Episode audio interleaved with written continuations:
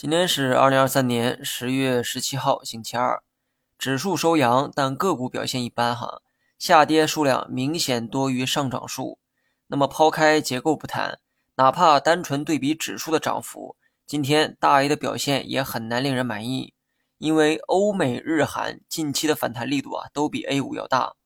我对短线的建议呢一直都是观望，而且这个建议啊至少提了一个月之久。我知道很多人忍不住手痒。这期间交易过很多次，至于效果如何，自己心里有数就好。这个时候，总有人会拿着自己傲人的战绩来抬杠，但请记住哈，你只代表你一个人，不能代表多数人。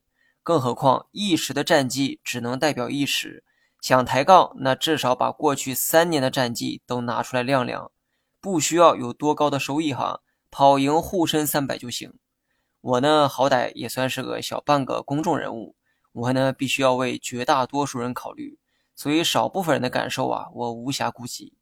回到盘面，大盘连续两天收出下影线，技术面是具有短期反弹意义的走势。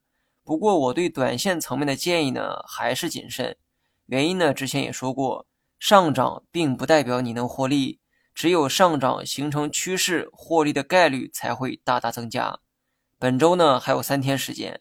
我预计这三天会走出冲高回落的走势。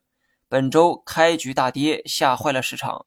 此时大资金进场护盘，走一波小反弹。顺便呢，安抚一下各位受伤的心灵。